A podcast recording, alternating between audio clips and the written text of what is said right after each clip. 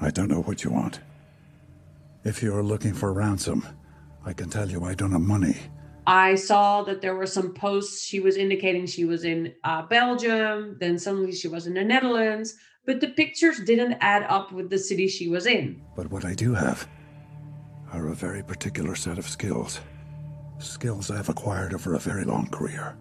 Skills that make me a nightmare for people like you.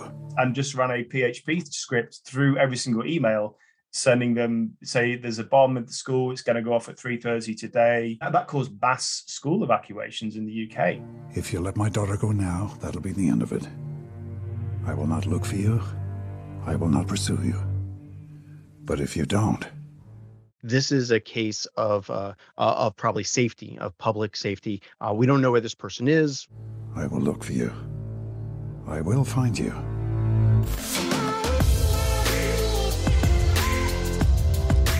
Hey everyone, it's David Bombal back with a very special group of guests or uh, panel of guests. Uh, we're going to be talking about OSINT. Welcome. Technisette, let's start with you. Well, I'm Technisette. You can find me on Twitter at, at Technisette or on technisette.com. Um, my real name is Lisette. I'm currently working in law enforcement in the Netherlands before this uh, call started, I was trying to like get some information out of you, but um, obviously you're very shy about sharing that. But that's fine. Stephen. Hi everyone. Yep, my name is Stephen Harris. I though I'm probably better known by my nickname, which is Nix Intel, which is where you can find me on Twitter and my blog at nixintel.info. Similar to Lisette, I have a background in law enforcement. I spent m- most of my career working in cybercrime and, and uh, open source intelligence. I teach the open source intelligence course for SANS. I'm one of the instructor candidates for that that. And um, I work for a company called Complex, and we use open source intelligence to help people improve their cybersecurity. And last but not least, Micah. Hey, David. It's nice to be on the show with you.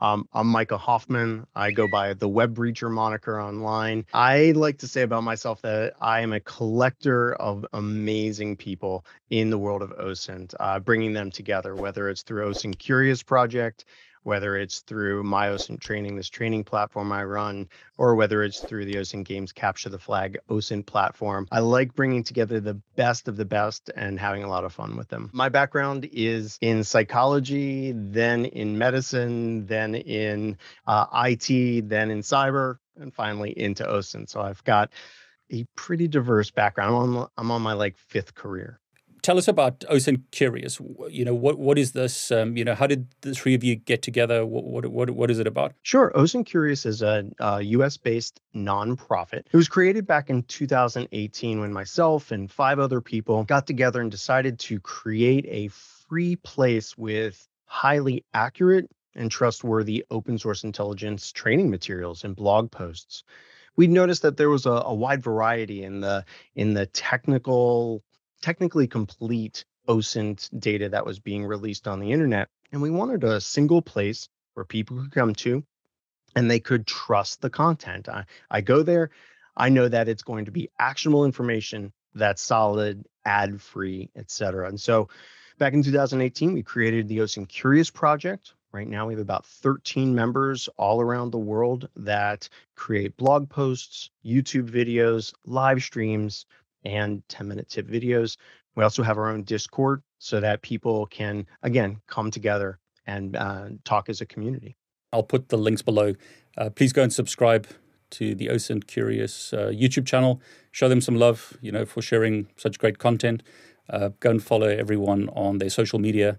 Uh, show them that you know we we really want to get them back for for more content. Let's start with this question: What what is OSINT actually? Um, you know, and how do I get started? Let's start from the very beginning and say that what OSINT stands for, which is open source intelligence, uh, and it's it's really really broad, and it can mean different things in different disciplines, um, but it's essentially taking information that is publicly available, um, whether you pay for it or you don't pay for it, and analyzing, verifying, developing that public information into something that is useful for you, for your client, for your company or, or whatever. That, that's the intelligence part of it.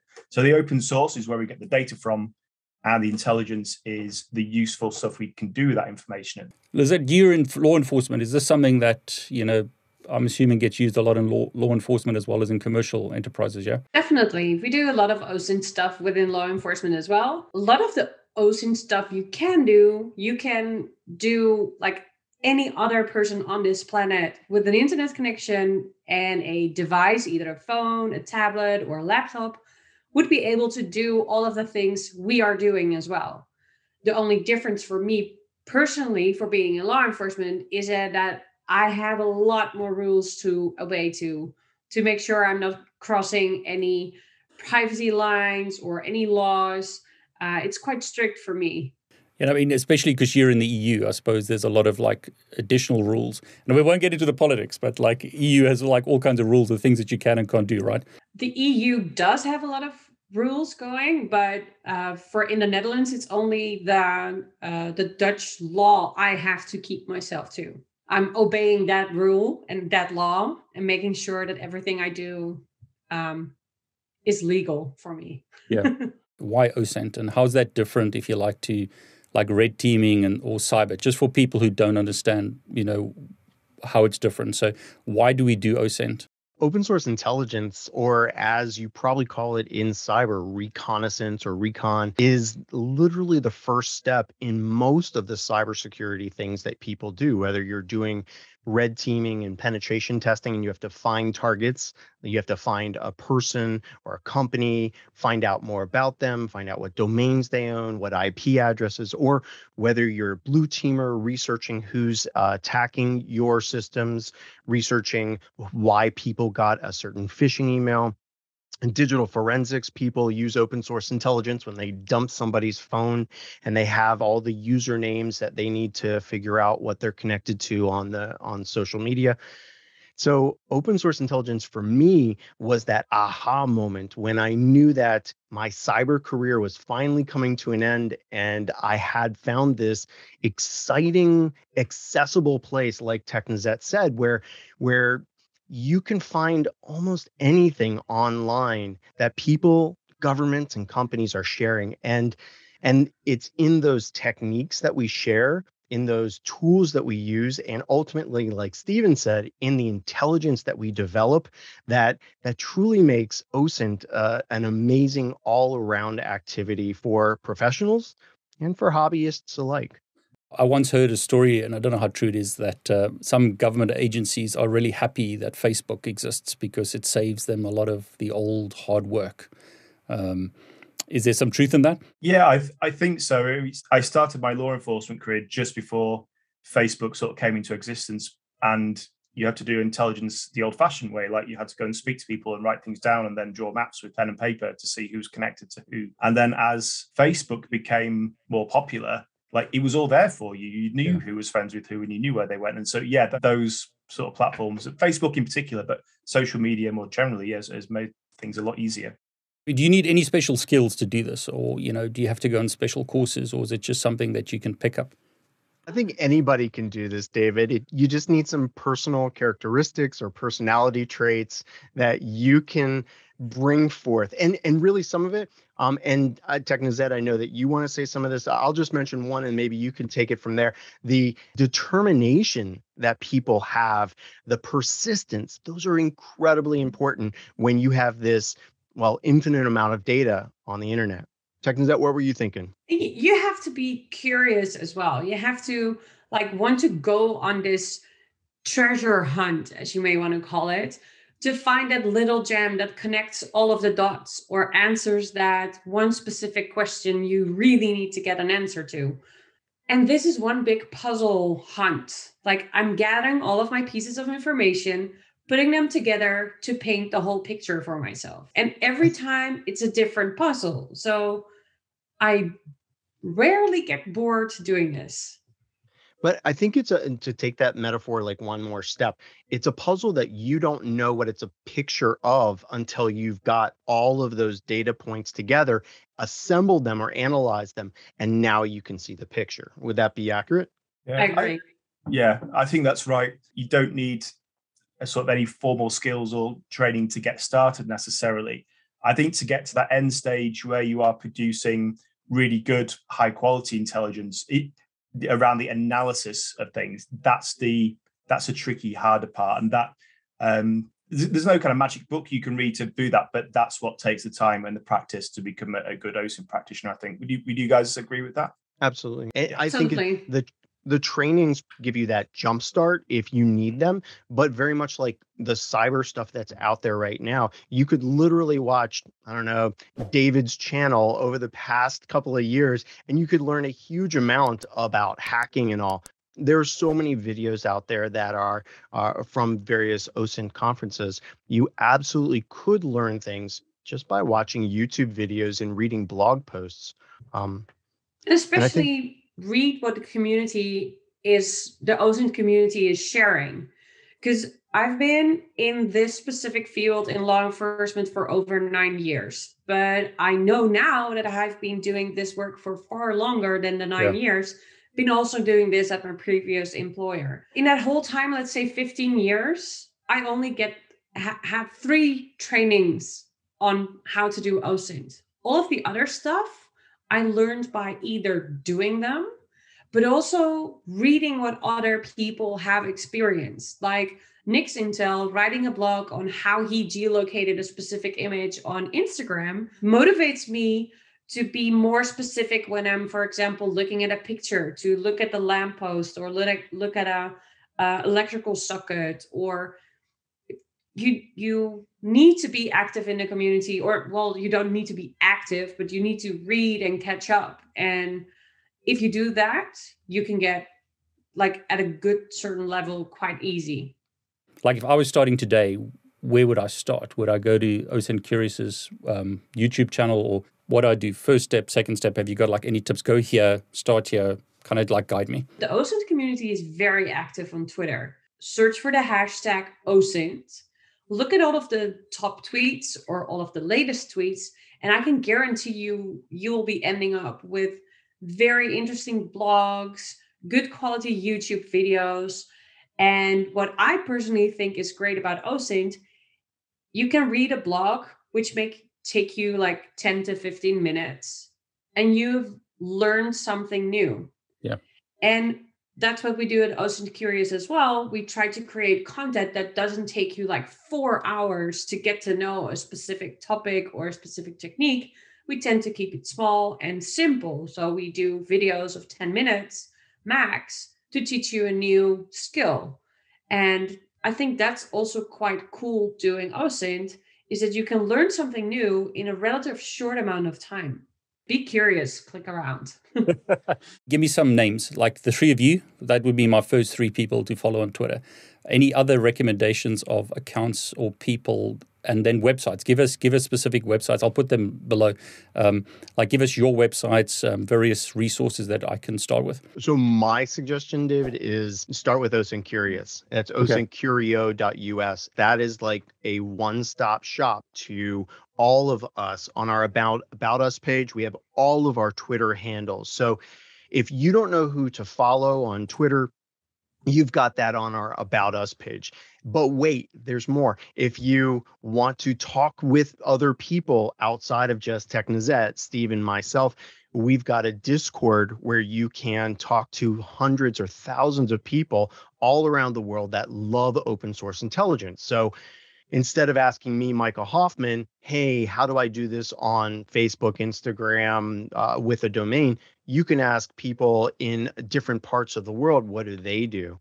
And then also on the OSINT Curious Project's website, there are links to those 10 minute tip videos, our YouTube uh, channel, and of course our blog posts.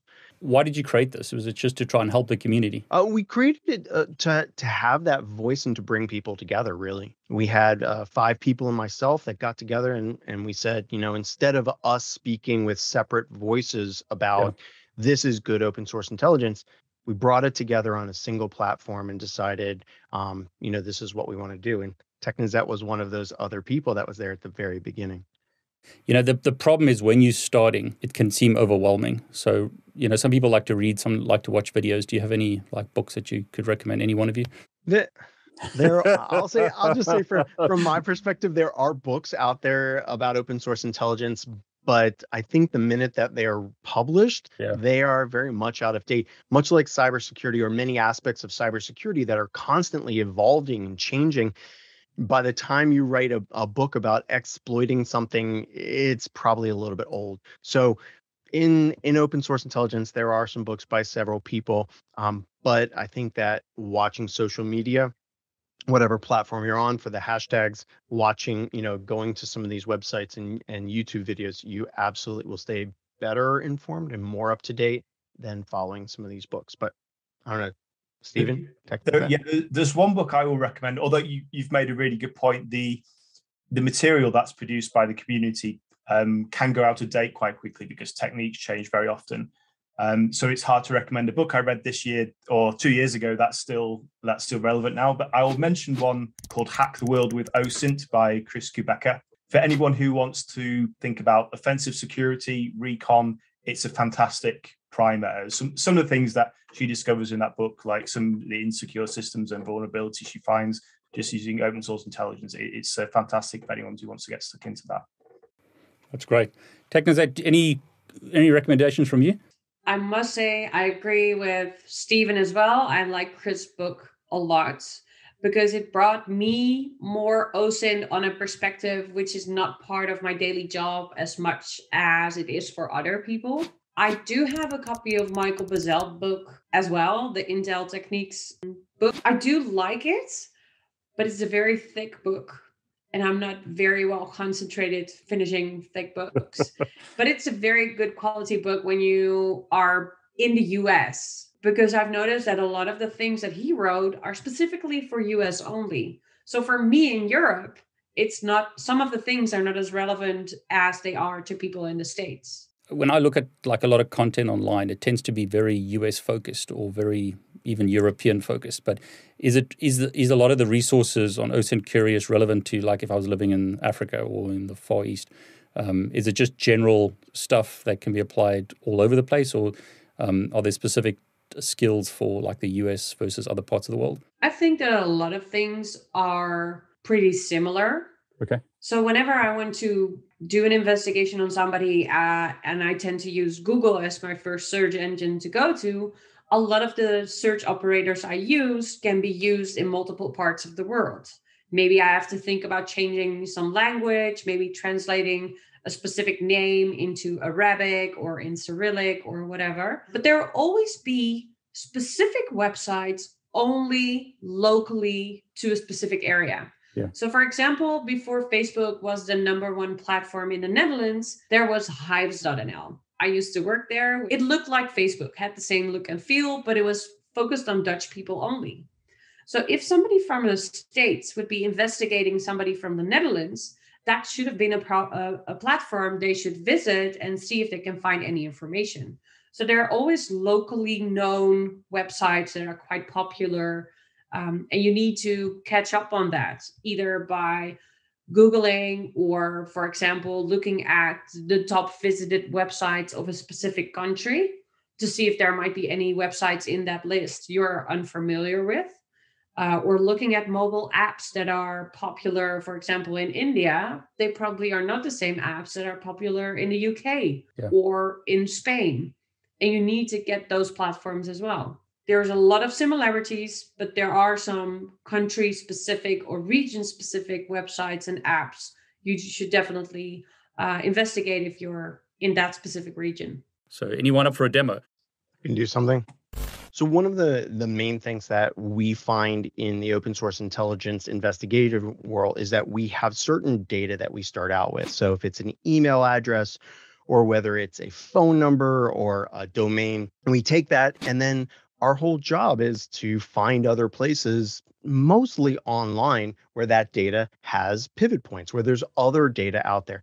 For example i'll start out with just john at example.com most people know about going to google. With most people they'll get these results and you can see there are a, there are there are almost uh, 12 million 12 million 12 billion results that have come back so the next thing that we have to do is obviously narrow down Google's results. Maybe we're looking for John at example.com and we, we put it in quotes. So the quotes say John at example.com. That string itself has to appear in the results. And notice our results have come down to 132,000 results. So previously, Google was chopping up the word John, example, and .com. And now it's saying, oh, John at example.com is in the results. So just by adding quotes, we have some good results. We can add other things too. If we're looking for other words, we can add keywords, we can remove keywords. For example, maybe I don't want anything with the word test in it. So I can use the dash symbol here or, or the um, yeah the hyphen. Say don't give me anything with the word test in it. I just took out another 30,000 results. And through this iterative process of creating keywords, searching them, using Google operators, and then refining your results using these Google operators, we can narrow Google and Yandex and DuckDuckGo and other results. But I mean, other people will, will tell you that Google's only one piece of the pie. For instance, let's just take johnexample.com and head over into the cybersecurity world of searching for breach data. Um, very common thing that we do is take an email address and see if it's been found in any breaches. Because if we can find that, then what we might be able to do is identify passwords and systems where the accounts of this person might be found. Have I been pwned, which is a site that probably familiar with, might be familiar with. We come over here and what we do is we paste in our johnexample.com and we find, oh no, it's in 98 breaches and 33 pastes. Each time we're doing this, we're recording what we're doing. The most glamorous part about OSINT is documentation. And I say that with a big grain of salt. But what we're looking for is those pivot points. Here we have johnexample.com, our target email address, and we see that it's on the 500 pick system. All right. Now I know that there may be an account over there that I might want to pursue or an animal jam or something. And each one of these bits of data has other things like in this breach, there's email addresses, passwords, and usernames. Whether it's it's an email address or we can start out with um, a site that I really like, which Technisette and Stephen will attest to. Um, what's my name.app. Sometimes you don't start out with an email address, or you start out with an email address of like web breacher at Gmail. And you're like, wait, that web breacher could be a username. Well, not only do we go through our process for email address searching, but we also might want to break that web breacher off and then search on like the what's my name app site. I'll search for something else, John Doe. All right. And this site takes one username. And when you choose the category that you want to search, it'll mm, have your browser make over 370 requests to find other places where an account for that username exists. So here on CoderWall, there's a you can see the the URLs down here. Reddit, there's a John Doe user account. Gab has a John Doe user account. Over here on the right hand side, we have a nice little table that we can export to our notes. And now we have a huge number of other sites that we need to start investigating. And when we find those sites, we work through our process to harvest the avatars and the biographical information, the location data, and we continue to move uh, gathering data, analyzing it, and pivoting. Just to add up to what Michael is saying, is that we do need to check if all of these results are one and the same person because there's a very high chance that somebody else on the world has the same username as well. So we need to visit all of these sites, pivot further on to see if everything matches and then only you can conclude well John Doe indeed has over 72 other accounts on other platforms, which we can either connect to each other or connect to that one person we're pivoting on. Have you got any examples of how this has helped something like in a case or just in a business or something? Well, I had a very successful case when I just started out in law enforcement. When in law enforcement, you get a lot of extra information about what everything else is going on within the police force. For example, I don't wear a uniform but the people who work on the streets and who take care of all of the emergency calls, they experience a whole different world from the things that I do. We have like a newsletter you get get sent to your email once a week just updating you on whatever is happening in the region you work in. Yeah. And as I was working in Amsterdam, we got an alert from Interpol saying that this girl, she came from Australia, she suddenly left her her house. She was only 21 and she left a note on a table to her parents saying, Well, I fell in love with this Dutch guy. He bought me a plane ticket. I'm heading over there. Well, see you later. Wow. I won't be back for a while.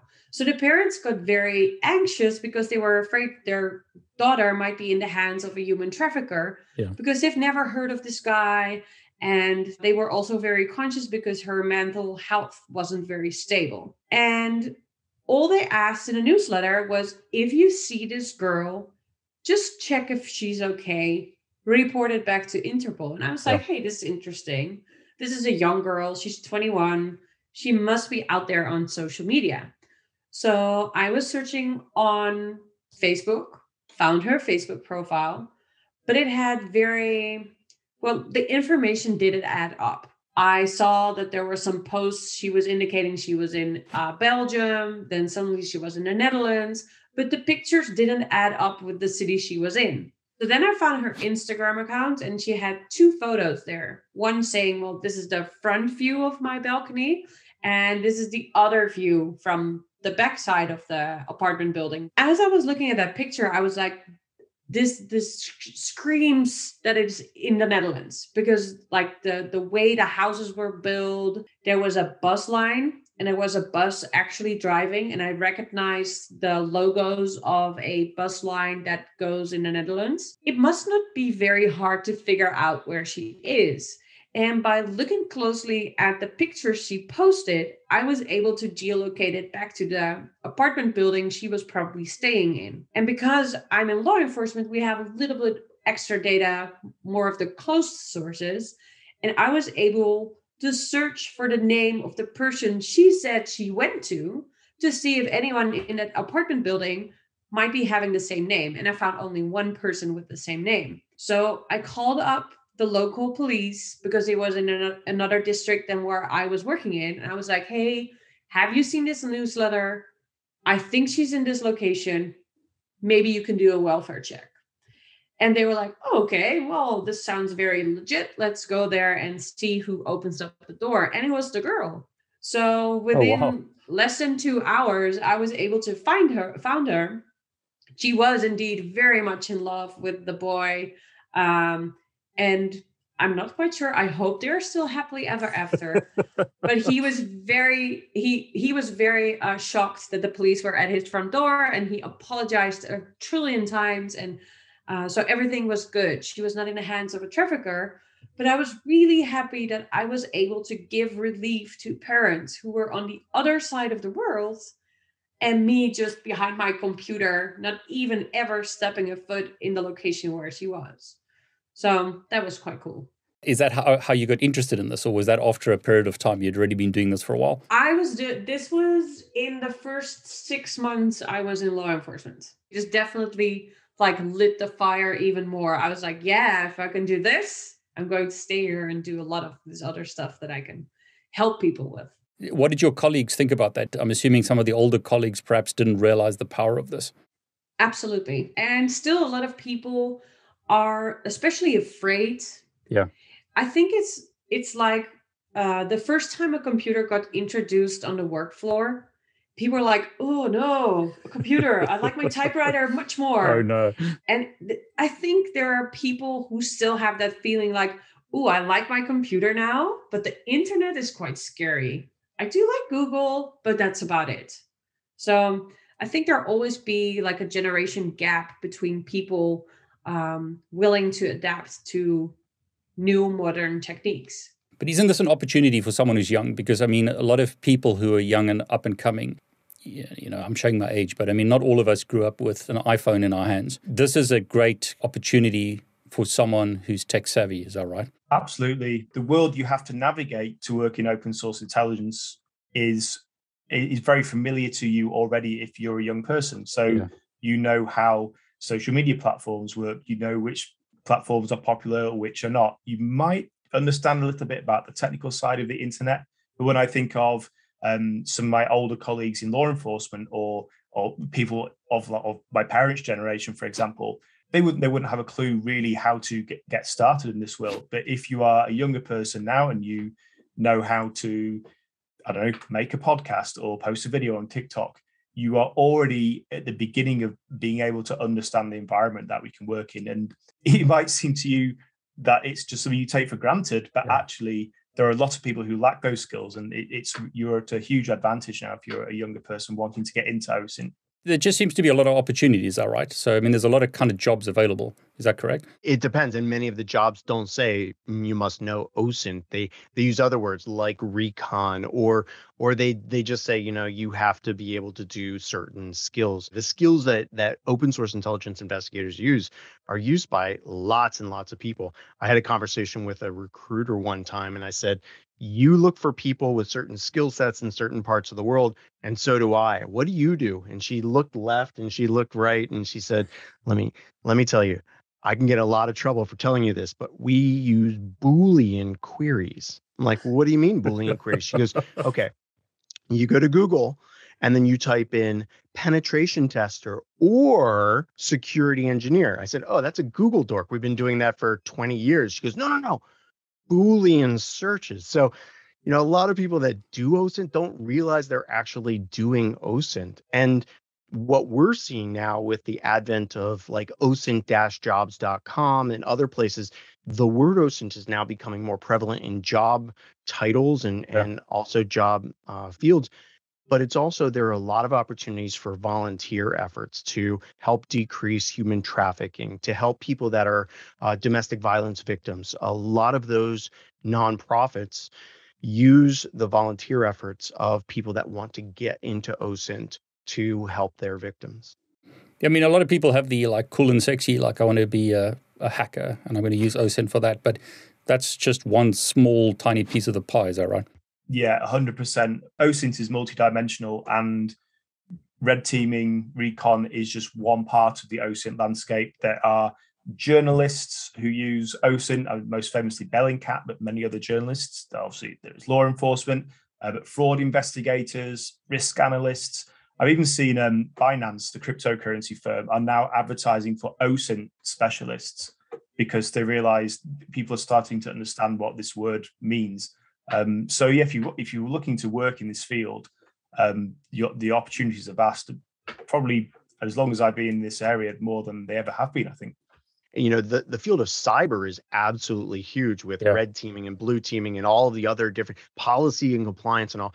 Same thing over in OSINT. You know, there there are people that we know of that are amazing at geolocating a photo. You show them a photo, they they look at the fauna in there, they look at the flora, they look at the plants and trees, and they're like, "Oh, this this palm tree only is found in the east coast of the Mediterranean Sea within this latitude and longitude." But those people might not be great at social media exploitation like mm-hmm. is is good at or there's people that are really good at domains and ips and Whois and dns that that do other stuff. So the the saying that you want to get into osint is still just the first step into this huge area that you can further differentiate yourself into.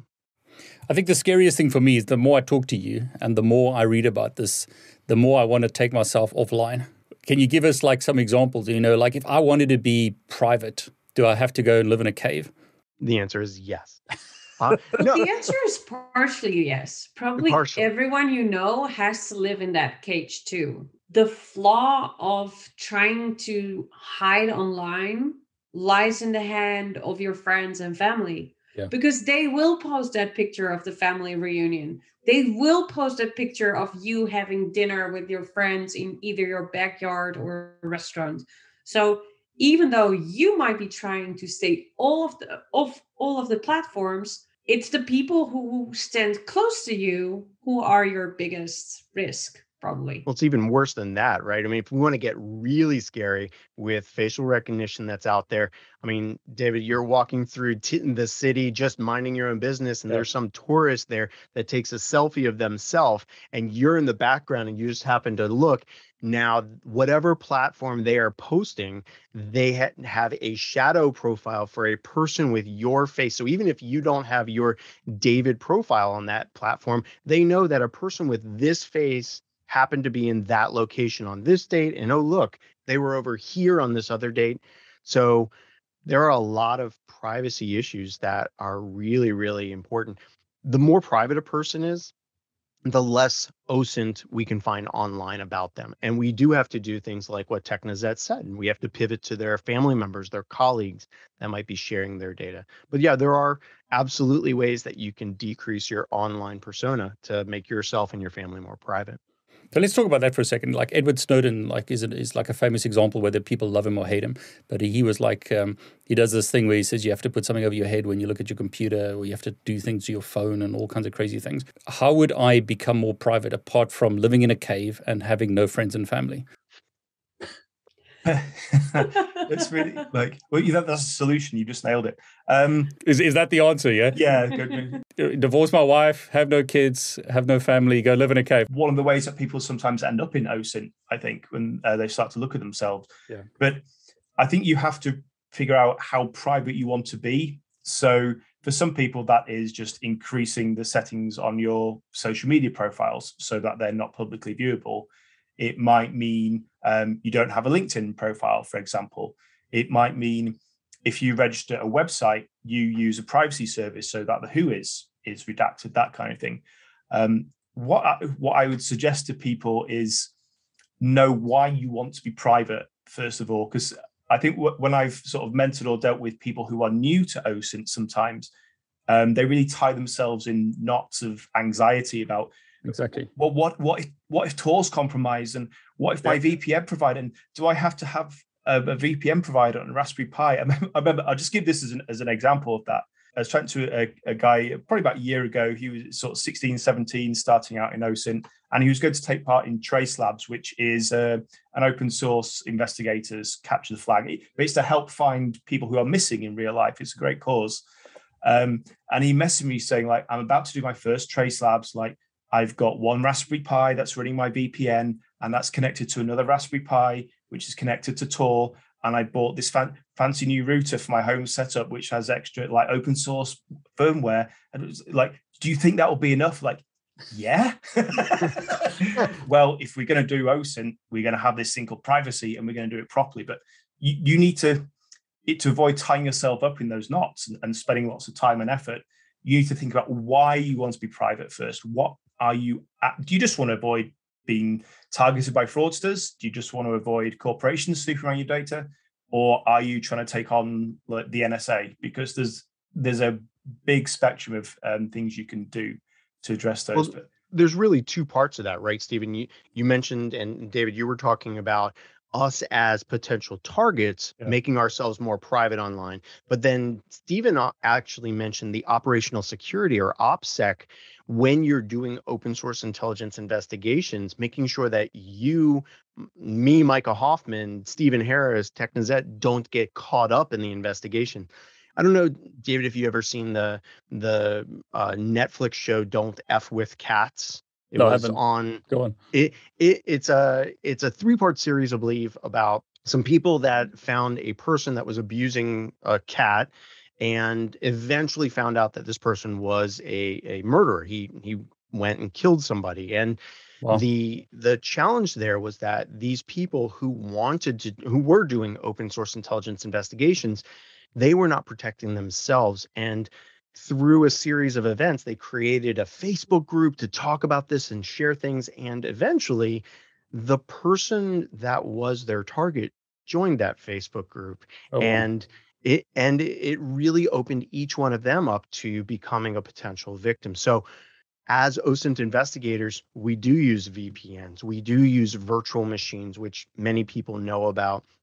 Um, and we use those things, uh, things called sock puppet accounts, which are real accounts on social media that aren't in our own names to do our work. So when we're on Facebook, when I'm looking at things on Facebook, I'm not searching for people using Micah Hoffman on Facebook. I'm using a different account so that people can't attribute that information to me. But it really also depends on your personal risk that on your personal risk model. Who are you trying to protect yourself against? I mean, the problem is you can get really paranoid. I mean, Stephen, we live, both of us live in the UK. Um, and I mean, I'll say this in jest, but like the UK government has got this um, really, I don't know how to say it politely, this wonderful um, rule where they can spy on all your internet traffic. So some people who are very privacy focused might in jest say, you know, the UK is as bad as North Korea because they want to look at all your traffic. Is is the answer you how paranoid do you want to be? I mean, if you really want to be out of it, don't live in London because you'll be on every camera on the underground because uh, England is like full of cameras. You know, what what what is like a reasonable ground to be fairly private? My experience is having been on the other side of that on uh, on some on various law enforcement investigations, which using CCTV is a basic investigative technique. Uh, there are other more uh, secretive techniques to do with uh, communications and things like that. Having been in that world of it, I actually worry less okay. um, the, on the outside because seeing how it, it's not a data free for all. So if MI5 or the police want to access certain types of internet data about you, the bar for doing that is actually pretty high. Like you, you're talking about, you have to argue your case to a judge first. You can't just log onto the computer and say, "Oh, I'll, I'll see which websites David Bombal's been visiting this week." Like that.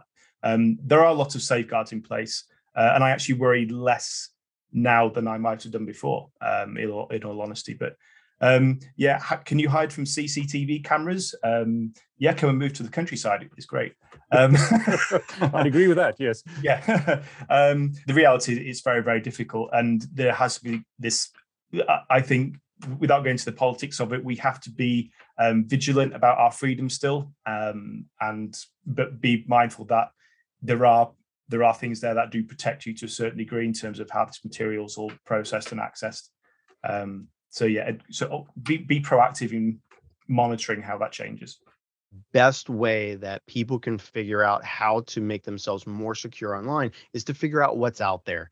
Take 15 minutes or 30 minutes google yourself google yeah. every single one or use whatever search engine you want you search every email that you have put quotes around it use every nickname pseudonym username that you've used and your family members and see what's out there i can't tell you the number of times i've done an osint investigation in my my uh, the, my client says, "Hey, you know, we uh, I I know I have these three accounts on Instagram, Twitter, and Facebook or whatever, and and then I simply put in their phone number, email address, or name sometimes, and it comes up with MySpace accounts or some comment that was left on a pornographic website using their username and and it's embarrassing and it's simple to find. So in order to reduce your overall online perspective, go and find out what's out there.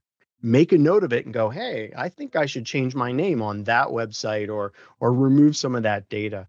Um, it'll really be helpful and it's easy for anybody to do. So, in, other words, do an OSINT on yourself, yeah? Yeah, absolutely. Because you also know what's right and wrong, right? If yeah. I search for Micah Hoffman, I'll be able to find results and go, wait, this is the Micah Hoffman out in California. That's not me. Um, and so I know what's out there. And then I can see, oh, wait, I didn't know that this was indexed. Um, one of the things that I think Technisette can absolutely attest to is that the social media platforms are constantly changing what's public and what's private in your accounts. Uh, I had a, an example one time. I, I did a, a security awareness training for a company, and I said I'm going to look at myself, see what I can find for, eh, for myself in 15 minutes on myself in 15 minutes. Set a timer, started doing things, and I was finding like all of my LinkedIn stuff that I know just a month before I had secured and it turned out that LinkedIn did an update. And when they did the update, they changed some settings to make my profile more private. So my my data was hanging out there on the public internet. And the only way I found that out by, was by actually doing the searches. My sort of take is nothing you put on the internet is secure, like uh, like on any social media website, should I say? So I mean, be prepared that someone's going to find it at some point.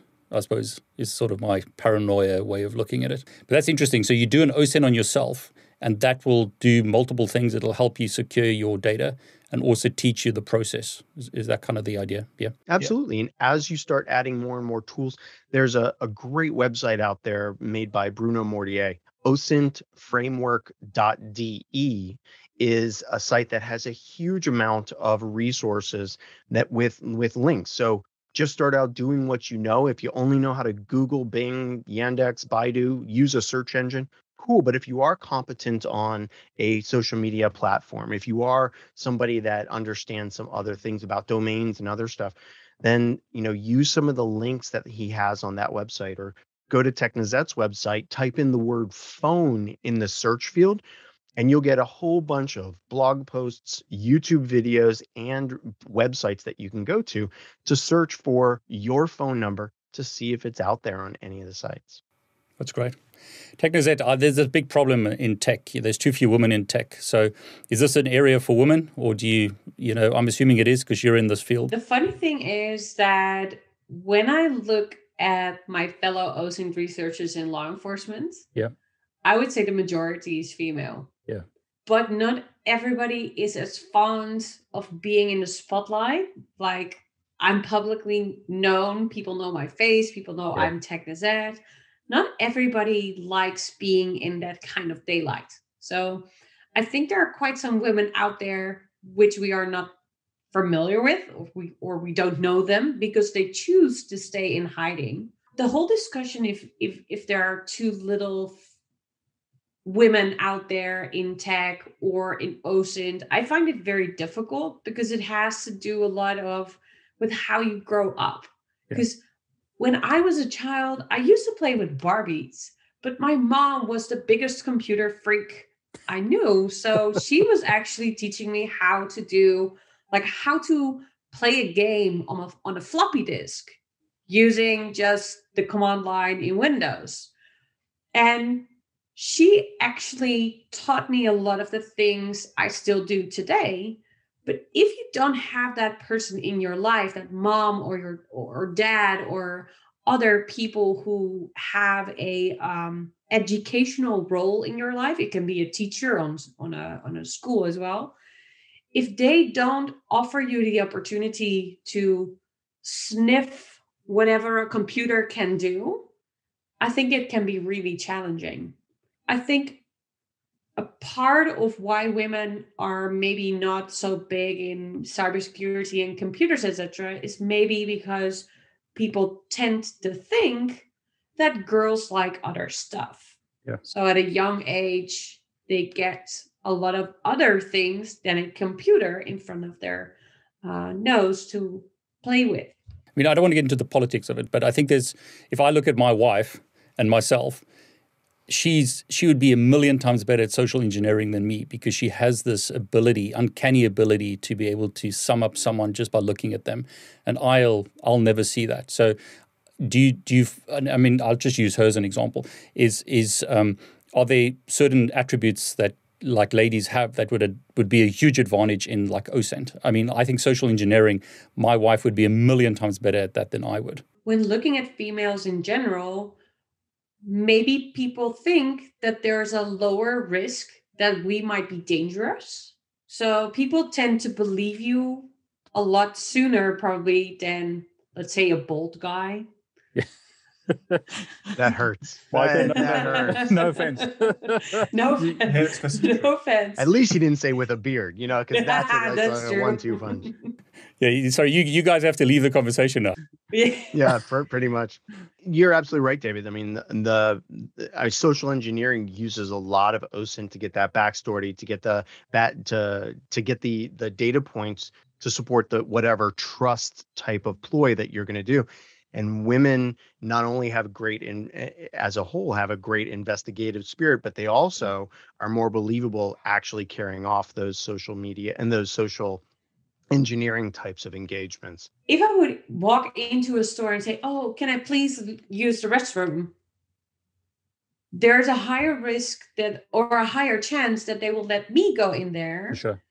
than let's say a Stephen. Uh, let's say Stephen. Just because you can laugh and you can like smile a little and they will let you go. But we're um, a wolf in sheep's clothes. and that's a good point, Technisette, that I mean, we're talking about, well, you mentioned uh, being public versus being private. Um, a lot of people that do amazing open source intelligence work do not seek the limelight because of the sensitive targets that they're that they're working with you know when you're working with a organized crime or some kind of government that has some authoritarian types of of reigns or maybe you're you're investigating hit squads that have been sanctioned by government employees or by some government um, you are less likely to say, Hi, I'm Micah Hoffman, and I'm researching that country's hit squads publicly because now the target's on me. So um, there are a lot of people that are not as public as we are with OSINT. Yeah, it's a very good point. Technisette, what advice would you give women then who are interested in this? Um, again, is it just like follow women on, on Twitter? Um, I just want to try and like broaden it. I, the reason I always do this is I've got two daughters. Um, and, you know, if I ever wanted to interest them in this tech, how would I convince them that this is cool and exciting rather than doing something else? If you have a daughter and you yourself are in the tech world in any kind of way or doing yeah. anything with computers or technical stuff just to let them experience whatever you're doing a couple of times let them help you do a small investigation saying you want to see whoever bought your grandmother's house after she passed away for example so that's a good one yeah. google the address show her some little tips and tricks that might be very helpful in her phase of her life.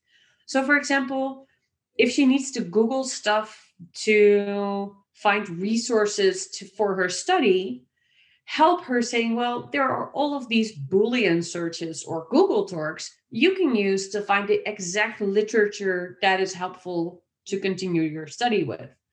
Or if she's going on a date, let's Google this person together. Or I'll give you some tips so you can Google that person yourself just to check if he or she is a safe person to hang out with. And That's a good I one. I'm gonna that... I'm gonna use that on any boy that likes my daughters. Let me show you what daddy does when he researches yes. your boyfriends. That's always that's gonna be great. Yeah. So just some some simple things that could make her life more convenient. That might spark a little bit of a fire on getting further into the field of OSINT. I hope, I think. I, I think it's great. I mean, it's like my daughter, um, she's been on my YouTube videos from from young, and all she wants to do is be a hacker. And that's because she does it with me. And I, I think it's exactly right. You got to, like your example of you, your mom teaching you computers.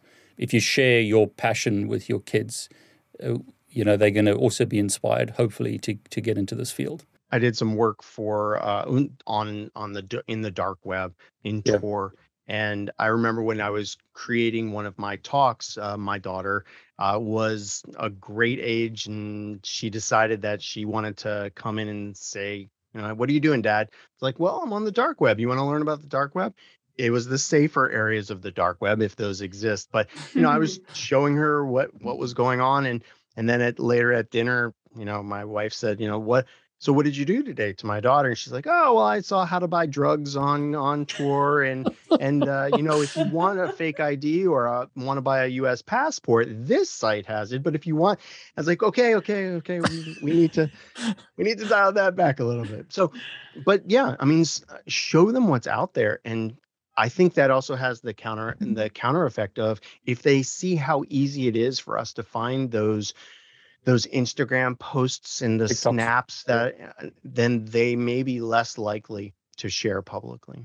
How do you convince your kids not to post on TikTok and all these websites? Yeah, show them how easy it is. You yeah. cannot prevent them from being online, but I think it's very important that you have the conversation in not a negative way. So not say you shouldn't post this and that on yeah. Instagram or you shouldn't accept anybody as your friend but have an open conversation. I learned this a long time ago. There's an organization in the Netherlands very actively involved in teaching parents how to deal with their children and their online behavior.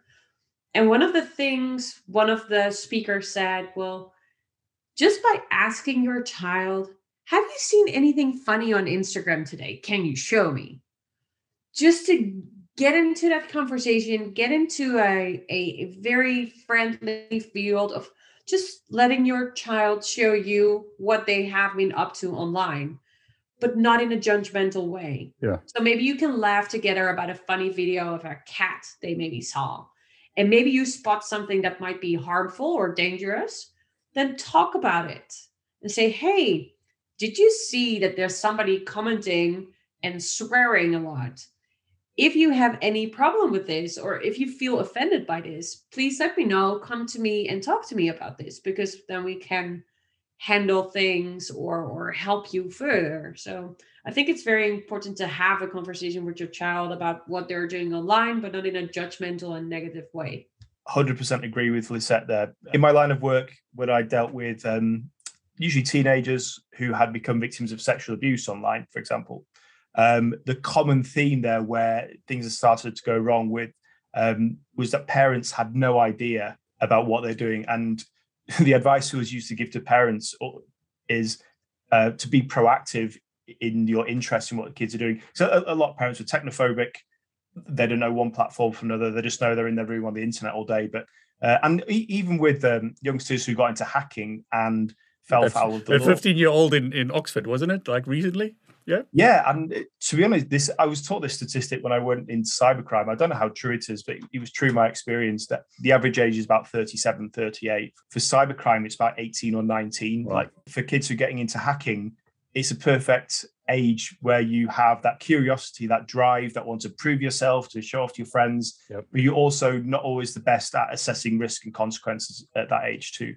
The the younger you are, like parents take please take an interest in, what your kids are up to even if you don't understand it. Even if you don't understand it that's probably the best reason to talk to your kids about yeah. it. Saying hey you're on instagram all the time. Can you show me what it's like? Would it be something for me to be onto as well? And then say of course. I will never follow you or like any of your pages because that will be very embarrassing to you but show me. How does this work? One of the things that is was helpful i think in my family was my respecting of the kids and what they want and don't want posted. For instance, I, I, know a lot of parents are taking pictures of themselves and their kids and just yeah. putting it on their social media. And I've heard people say, oh, my kids didn't want that to go online, but I just, you know, I'm the dad, so I'm going to go ahead and post it. Yeah.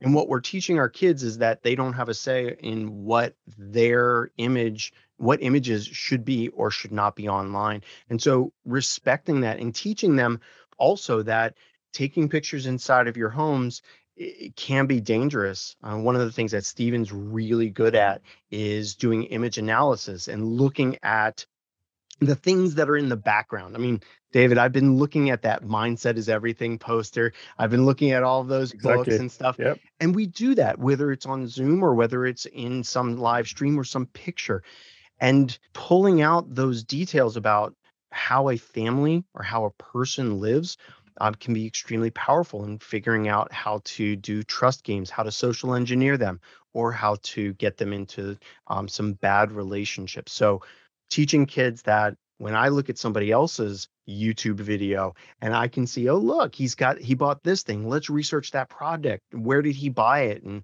or other things It helps them think about other people might do that to them as well. Yeah. So basically, you're telling me to go live in a cave, yeah? Uh, pretty much. We're back to the cave. Yes, absolutely. I mean, that well, solves so many things, unless your cave has Wi-Fi, in, in which case that that's that's a challenge too. But yeah. Is there any closing thoughts or advice or any war stories? I always love stories. Before we wrap it up, I've, I have a good username story. Probably about four or five years ago now, when I was still in law enforcement, we were dealing with um, a group of teenage hackers. I call them hackers. Their actual hacking skills were quite were relatively low, but they were they were great causing a nuisance online. So mm.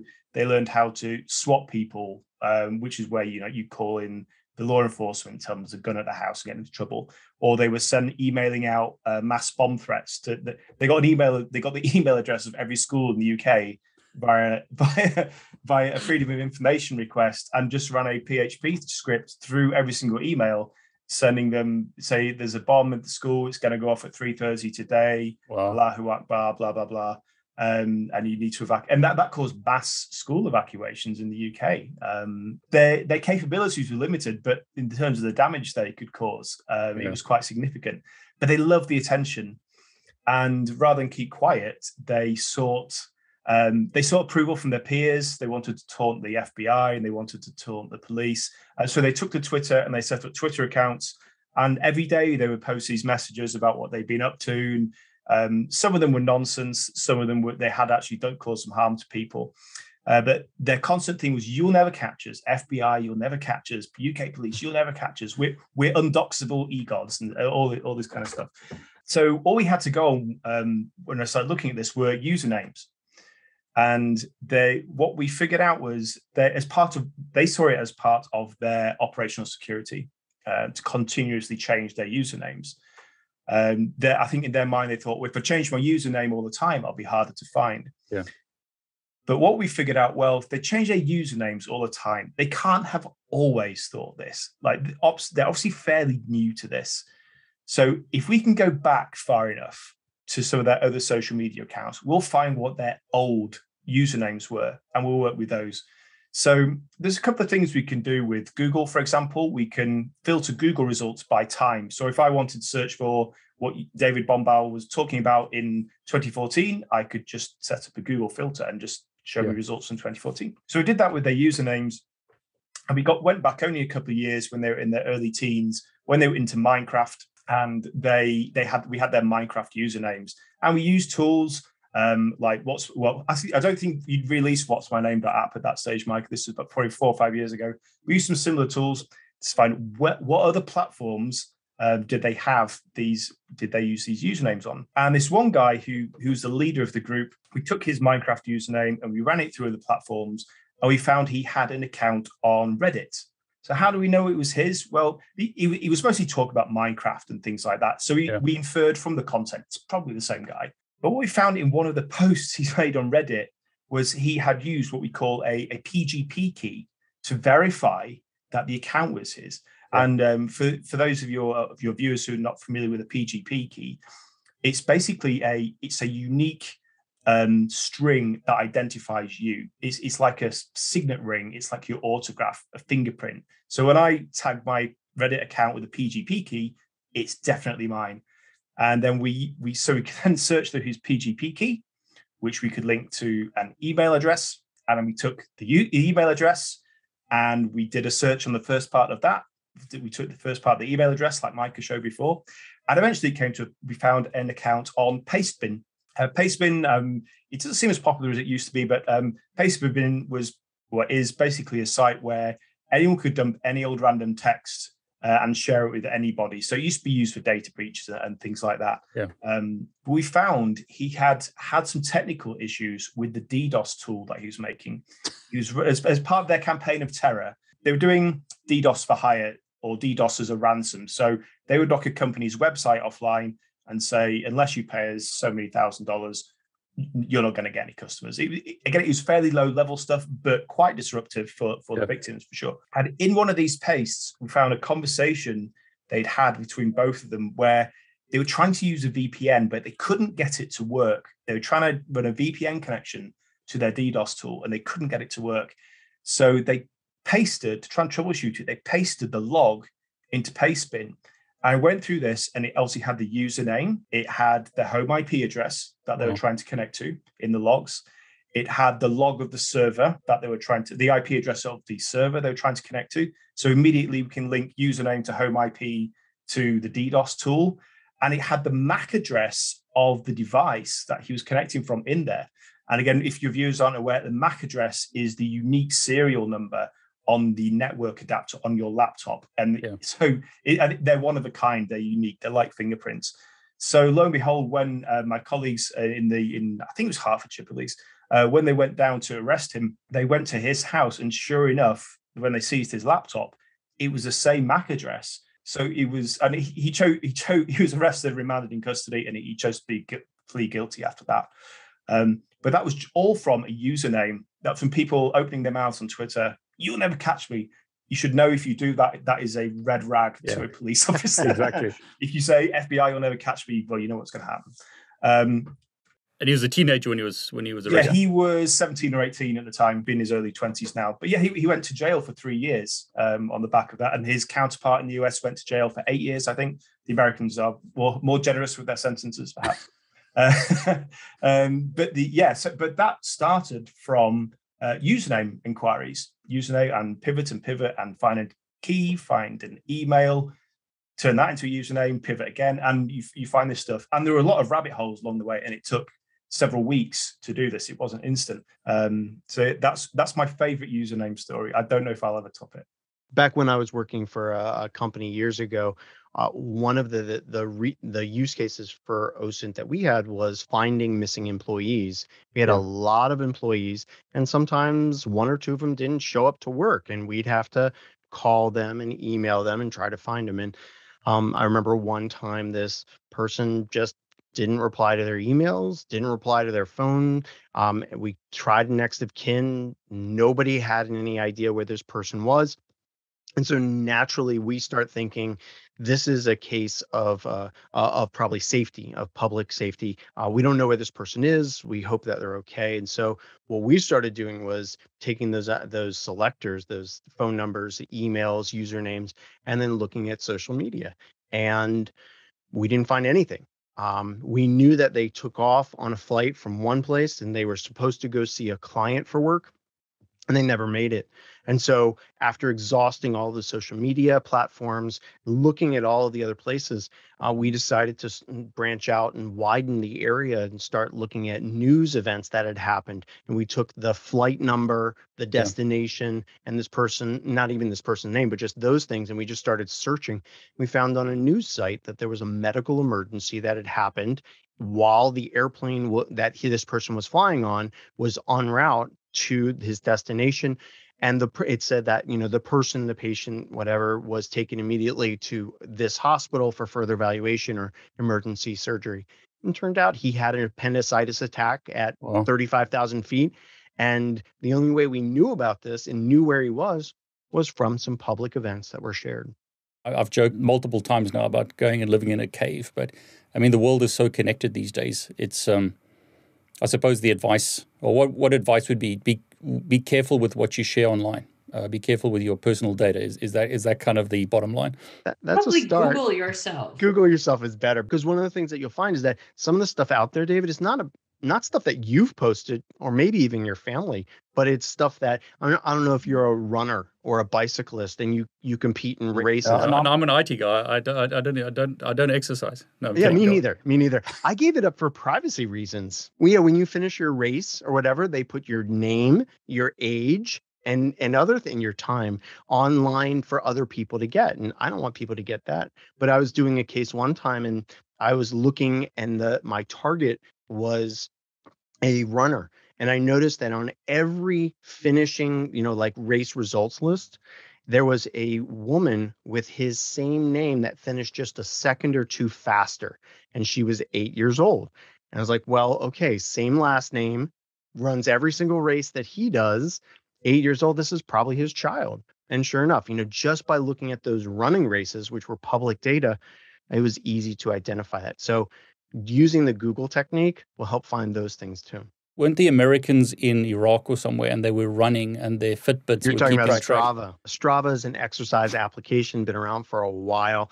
And uh, it allows people to use their smartwatches and Fitbits to track where they go using GPS. And then they upload that data to a website. It's a social website so that they can share that data and say, hey, Technisette, look, I ran over here.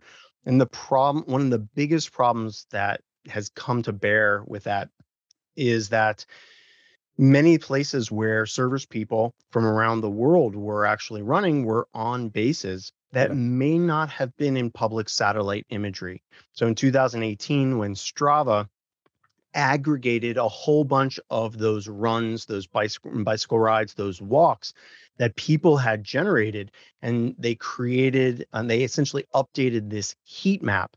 And you can go to the Strava heat map now online and you can look at an area. And the brighter a path or road is, the more activity has happened there. The idea there is that, you know, if, if, a person in a certain country or city is in charge of maintaining trails, they can just look at the Strava map and say, oh, this is very bright. This trail is heavily used. The problem became is when people made that map uh, have a dark background and then they moved over places where there were no roads and they saw very bright areas like in the middle of the deserts in different places in the Middle East. They would look in those deserts and say, hey, there's a very bright spot there. And when you look at the Google satellite imagery, there's nothing there but desert. And yet, if you look at the Strava data, you can see that people were absolutely running yeah. on a, a very, very structured road layout. And Strava, to their credit, once people said, hey, you're revealing where our bases are, uh, Strava removed some of that data. Um, but yeah, I gave a talk back in 2015 about that, where people over there in the UK were making their well, a company over there in the UK was making their guards use Strava as they walked their patrols around different facilities, and then their guards would log in patrol Stephen and Technisette at 0425, and they put that out uh, publicly. And I looked at the Tilbury Power Substation over there, and you could see the exact path aggregated over time in this heat map of where the guards were walking and where they weren't walking as well. And it was it's incredible. If someone wanted to do something nasty, that would show them where to where to attack. Basically, is that what you say?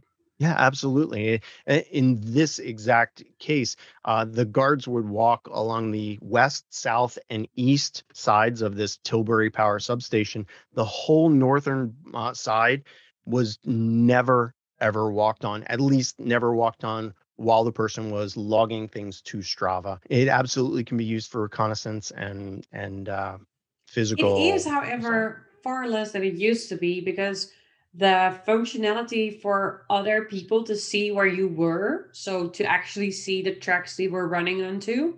Uh, this feature was called Flyby. So yeah. you would be able to upload a route and to see whoever flew by the, the location you were running, like walking, or cycling on. And Strava actually turned this off by default. So if you want to share publicly what your exercise route is, you have to manually um, switch it on again. So the amount of data that was found a couple of years back, it's probably not the same as it is today. So that's for everybody who's now very anxious watching this YouTube video, like, oh my God, my Strava data is out there. If you have never switched this on, this is still off. So, but maybe check your Strava privacy settings just to be sure you, you, you're not making me any more confident because, like, I'm talking to the three of you, and the more I listen to the three of you, the more anxious I get about, like, okay, I'm going to go live in that cave. Hopefully, have inspired people watching to go and Google themselves and also get into this field because it's a it's a very much a growing industry, isn't it? There's a lot of demand. Is that right? Google yourself, and if you want to show your employer the benefit of OSINT, Google your company yeah. And find you'll find lots of security and other skeletons in the closet um, that you wouldn't find otherwise. Yeah. Google yourself and google your employer. Well thanks so much. I really want to thank the three of you for you know spending so much time with me. Hopefully i can convince you to come back and you know perhaps get into more techie stuff like get into the weeds. We've done a little bit about that but for the audience any of you watching please put your questions below um, that i can ask in another video um, or we can answer in the comments below. Really want to thank you for spending so much time with me. Thanks.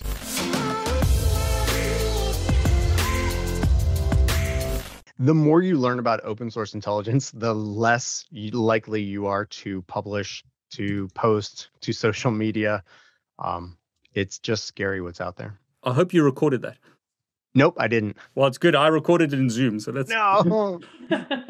I'm kidding. If you don't want me to post that, I won't.